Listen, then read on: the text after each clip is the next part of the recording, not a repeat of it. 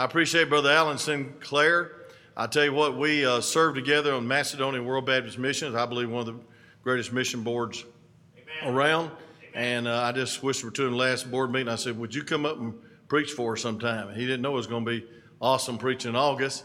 And he's been pastoring Berean Baptist Church. Before then, he was a missionary in Germany, and we supported him. Remember him? I remember he came and preached, and I think it was in his furlough in 2003. It was our missions revival. He came, so he uh, was a missionary over in Germany uh, for many years. So uh, I'm looking forward to the message. Uh, this month's been so good, and I appreciate Brother George and Brother. Um, uh, you know, I just I appreciate preachers sharing in this meeting because you know I know you're busy. I know you're I know you're very busy. Brother Chris, come all the way from Rome, Georgia, and there's no quick way to get here from Rome, but uh, it's sure closer than Grand Junction, Colorado. I'll tell you that. But I appreciate all you men of God praying for this meeting. And I found out Brother Rick Spence is real sick, so y'all pray for him. And again, I want y'all to pray tonight, especially for Brother Randy, because uh, uh, I don't want to see him lose his voice. Do you? I believe God's got some singing for him to do. And so let's keep praying for him. Amen. Praise the Lord. I, I told him when he asked me, I said, uh, Are you sure? You did pray and fast about that, right? But uh, I do praise the Lord for the opportunity. It's a joy. Uh, I told the Lord a long time ago, or I asked Him, told Him, whatever, that uh, I'll just preach whenever He wants me to. And, and uh, uh, I love to preach the Word of God, and, and uh, nothing better than preaching the Word of God, seeing souls saved, and encouraging folks and trying to be a blessing. I, there's nothing else I want to do. Anything else is work. But anyway, uh, now I tell you what, and and uh, we were missionaries for almost 14 years to Germany with Macedonia World Baptist Missions, and then uh, uh, Lord called us home. I wrestled with it for a year. Uh, I didn't want to leave Germany, and uh, wrestled with it for a year, and God gave me Scripture to confirm in my heart that that's what He wanted me to do. So we left and uh, came back to the states, and then uh, God called me to a little small church over in Huntsville, Alabama, in Coleman County. And uh, we were there for nine years, and, and uh, then the Lord called me basically back home. I'm, I'm pastoring down where your pastor and I grew up. Amen. I didn't know him then, didn't even know till what this week that he grew up down there. And uh, the only thing I resent about him is he was a Glenwood Hills Panther. I was a DeKalb Yellow Jacket, amen, and uh, Little League football. And uh, but anyway, uh, it's just a blessing to be able to be here and and to do what God's called me to do, amen, as a preach the Word of God. I want you to turn your Bibles, you would, if you to uh, 1 Kings chapter number 19. 1 Kings chapter number 19, and we'll read the first few verses there in that chapter and then share with you what God's laid on our hearts. And uh, uh, by the way, I will say this uh, kind of like tonight, I have sung with the quartet before, just to let y'all know. Uh, just like tonight, they were in the pew behind me. And uh, so, anyway, but uh, praise the Lord. Uh, 1 Kings chapter number 19 and beginning in verse number 1. The Bible says, And Ahab told Jezebel all that Elijah had done, and with all how he had slain all the prophets with the sword.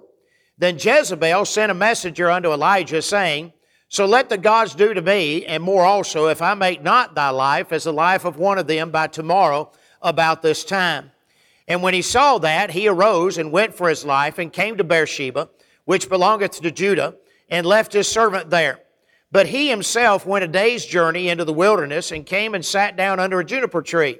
And requested for himself that he might die, and said, It is enough. Now, O Lord, take away my life, for I am not better than my fathers. Let's pray. Dear Heavenly Father, I thank you so much again for the privilege to be back here at Whitfield Baptist Church. And God, thank you so much for their pastor and God, the friendship that you're building with us, dear God. I, I thank you so much for that. And I thank you for this church and this church being here. And God, what you're doing through this church here in this community, dear God. Lord, for many, many years, and often I drive up through Dalton, and the first thing I think about is Whitfield Baptist Church and their pastor, Brother Cofield, dear Father. And God, I thank you so much that you've got a church here preaching the gospel, winning souls to Christ, and God just being a blessing to this community and to the people here, God. Thank you for that, God.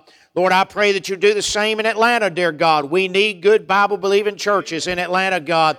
I pray that you'll help us there. God, help us at Berean Baptist Church, God. Please, God, help us there. But God, I pray that you help me to preach the Word of God tonight. Father, forgive me of my sins. Fill me with thy Spirit, dear God. Help me to preach what you want me to preach. Help me to be a blessing and encouragement to these folks here tonight, Father. And Lord, how we'll thank you and we'll praise you for it. For it's in Jesus Christ's precious name we ask it. Amen and amen. I look here at this text, and, and of course, we know the story there in, in uh, verse number four. Uh, of course, uh, uh Elijah wanted his life to end. He was ready. He was he wanted to give up. And uh, folks, I'll be honest with you. Of course, the title of the message tonight is just simply "Why I Cannot Quit." Why I cannot quit, folks. I don't want to quit.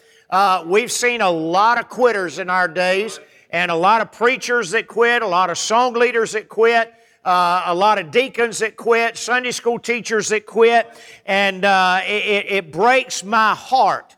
It breaks my heart. I was thinking just there a little while ago, I had to pull out my phone to uh, use a calculator, amen. but anyway, uh, I've, been, I've been saved for 36 years and preaching for 35. Kind of blows my mind. I still want to jump up when they ask for the young preachers to come and preach, amen. But uh, but here we see is is uh, I, have been preaching for 35 years, and I'll be honest with you, I've never seen, and we've probably heard all of this thousands of times, but I have never seen or been through a time in my spiritual life what we've been going through for the last nearly two years now, and uh, it has been as a pastor it has been one, has no doubt been the most difficult time of my life. The decisions that we had to make, the, the, the, the burdens that were on our hearts for our people, the prayers that we prayed, begging God to not let COVID get into our, our, our, our membership and, and to just, you know, do that to our church. And, and God bless last year. We had a few that did have it, but it wasn't bad situation. Now we've got this again. We've got the Delta, whatever. Uh, I like Delta flying on their planes. I don't like this other stuff, amen.